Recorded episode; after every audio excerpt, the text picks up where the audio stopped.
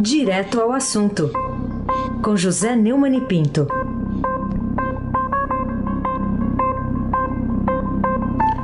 Oi, Neumani, bom dia. Bom dia. Raíssen Abac, Carolina Ercolim. Dia. Almirante Nelson e o seu pedalinho. Moacir Biasi, é, Bárbara Guerra, é, é, Clã Bonfim, Manuel, Alice Isadora, bom dia, melhor ouvinte, ouvinte da Rádio Eldorado 107,3 FM. É, Heisen Abac, o craque.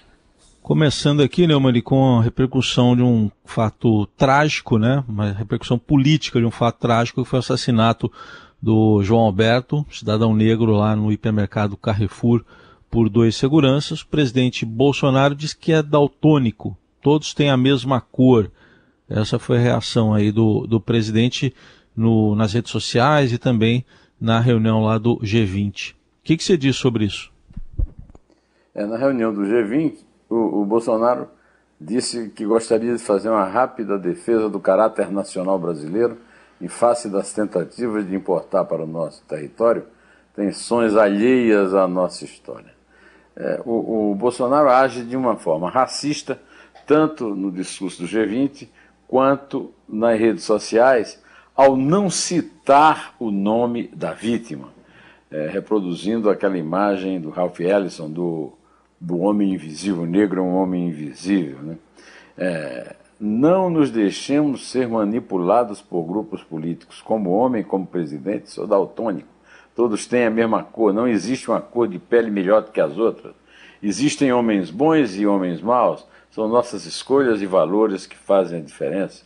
Aqueles que instigam o povo à discórdia, fabricando e promovendo conflitos, atentam não somente contra a nação, mas contra a nossa própria história. Quem prega isso está no lugar errado, seu lugar é no lixo. Um lugar no lixo, que coisa, né? É, porque, pelo amor de Deus, né? É, o Bolsonaro e Mourão também disse que não há racismo no Brasil, extirparam a escravidão negra da história. O Brasil foi o último país ocidental do mundo, o único país do Ocidente, portanto, a, a, a abolir a escravatura. É, abolem também a figura ímpar e genial de Joaquim Nabuco, além de José Patrocínio, Castro Alves e outros grandes abolicionistas. O Joaquim Nabuco, grande escritor, né, é, de quem eu sou um grande admirador, é um dos maiores brasileiros de todos os tempos, porque ele foi abolicionista e também porque ele previu, eh, de forma muito sensata, as consequências de uma abolição feita uh, ao estilo brasileiro. Né? Uh, vai que é nossa. Né? E eu quero só lembrar ao presidente da República, que se acha melhor do que o negro que morreu no Carrefour, tanto que não cita o nome dele, que eu passei minha infância ouvindo a minha mãe dizer, na calçada da nossa casa no sertão, no escuro, os versos mais lindos que já foram produzidos no Brasil. E eu vou aqui repetir para todos vocês. Existe um povo que a bandeira empresta para cobrir tanta infâmia e covardia, e deixa-a transformar-se nesta festa em manto impuro de bacante fria meu Deus, meu Deus, mas que bandeira é esta? Que impudente na gávea tripudia. Silêncio, musa chora, e chora tanto que o pavilhão se lave no teu pranto. Auriverde, pendão de minha terra, que a brisa do Brasil beija e balança, estandarte que a luz do sol encerra, e as promessas divinas da esperança, tu que da liberdade após a guerra foste hasteado dos heróis na lança, antes te houvessem roto na batalha, que servires a um povo de mortalha. E voltando aqui para a nossa conversa, depois do lindo, dos lindos versos de Castro Alves, eu quero dizer que antes é, te houvessem outro na batalha, que servires a um presidente de mordaça. Que vexame esse Bolsonaro, pelo amor de Deus. Carolina Ercolim, tintim por tintim. O Amapá chega ao 21º dia de crise energética hoje, com quase 90% da população com fornecimento de eletricidade racionado e nem o acionamento de geradores termoelétricos no sábado, né, com a presença do Jair Bolsonaro, que apertou o botão ali, garantiram a retomada completa do fornecimento. Essa crise que afeta 13 dos 16 municípios é, do Amapá. Que comentário ou conclusão você traz para a gente sobre as informações, né, ou pelo menos as promessas de a energia retornará em breve ao Estado, por exemplo?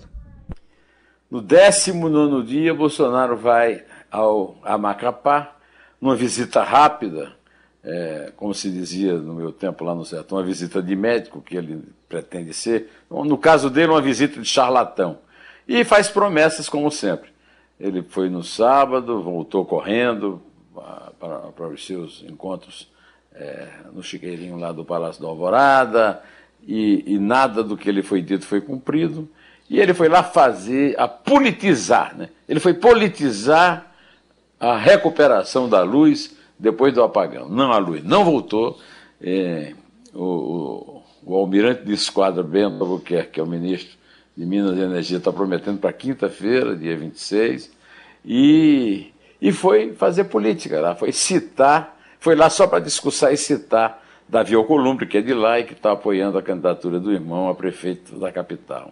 Quer dizer, é, ah, e prometer um decreto que até agora não saiu de isentando o povo do Amapá da conta de luz. Agora só faltava cobrar a conta de luz sem luz. É, por isso que eu digo que ele é o príncipe das trevas.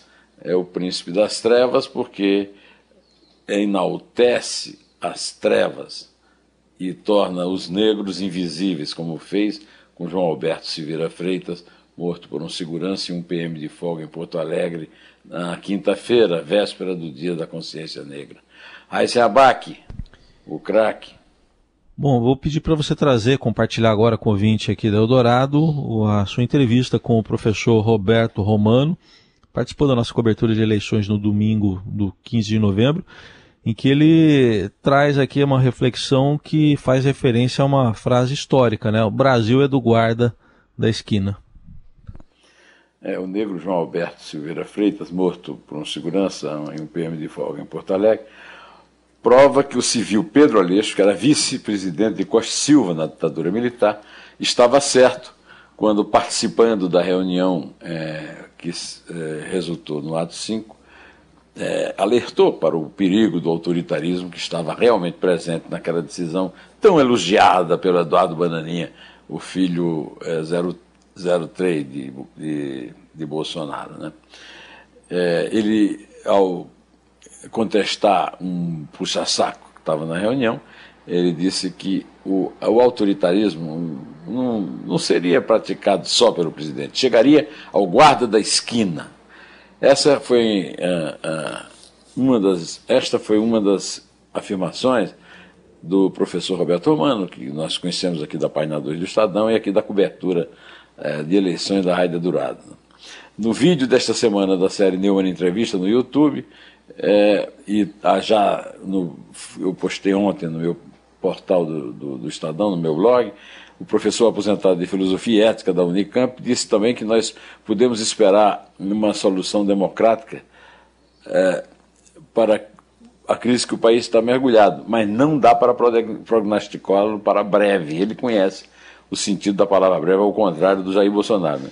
Por culpa de má qualidade dos controladores dos três poderes da República. É, Carolina Ercolim, tintim por tintim. Neumani, conta pra gente um pouquinho da entrevista que você fez com o escritor Benedito Rui Barbosa, né, que está publicada numa edição extra no seu canal do YouTube. Benedito Barbosa é autor de imensos sucessos, né, na, na, telenovela brasileira, na Tupi, na Bandeirantes, Os Imigrantes, né, na Bandeirantes, na Globo, é, como, é como é que era o nome da, da daquela novela dele, o, o aquela novela... É, Pantanal? Com, não, Pantanal foi na Manchete. Ah, na Manchete. Lá. E agora na Globo ele vai fazer um remake de Pantanal, né, mas está esperando é que a chuva recomponha a natureza lá no Pantanal. Tem o renascer então ele, dele na Globo. É, né? Renascer, o rei do gado, né? O rei do rei gado. Do gado. É. É, perguntou perguntou para a pessoa certa, não é para Carolina Colim. Exatamente, perguntou Não é para Carol que você faz a pergunta. Não, né? Carol, Carol só assiste filmes é, de, de, de, arte bastante né, badalado e tal. Né? Isso é, é uma moça culta. Bom, é, o, o Benedito conta que tem planos para fazer uma novela, que tinha planos para fazer uma novela sobre a Amazônia, que é um tema de interesse mundial no planeta inteiro, mas desistiu pela impossibilidade de montar uma infraestrutura similar à já existente no Mato Grosso do Sul, para voltar ao tema da ficção que correu o mundo contando a saga de Juma Marruá, Zé Leôncio e Velho do Rio. Né? Na entrevista, ele revelou detalhes de uma novela que ele nunca escreveu. Essa nem o César Saqueto viu ainda, viu? É, de, é de como um jornalista, filho de um dono de jornal no interior, que foi, inclusive, é, preso no, no, Estado Novo, ganhou o mundo nas telas da TV. É, vale a pena dar uma olhadinha lá na, nas duas entrevistas, no professor Roberto Romano e no Benedito Rui Barbosa.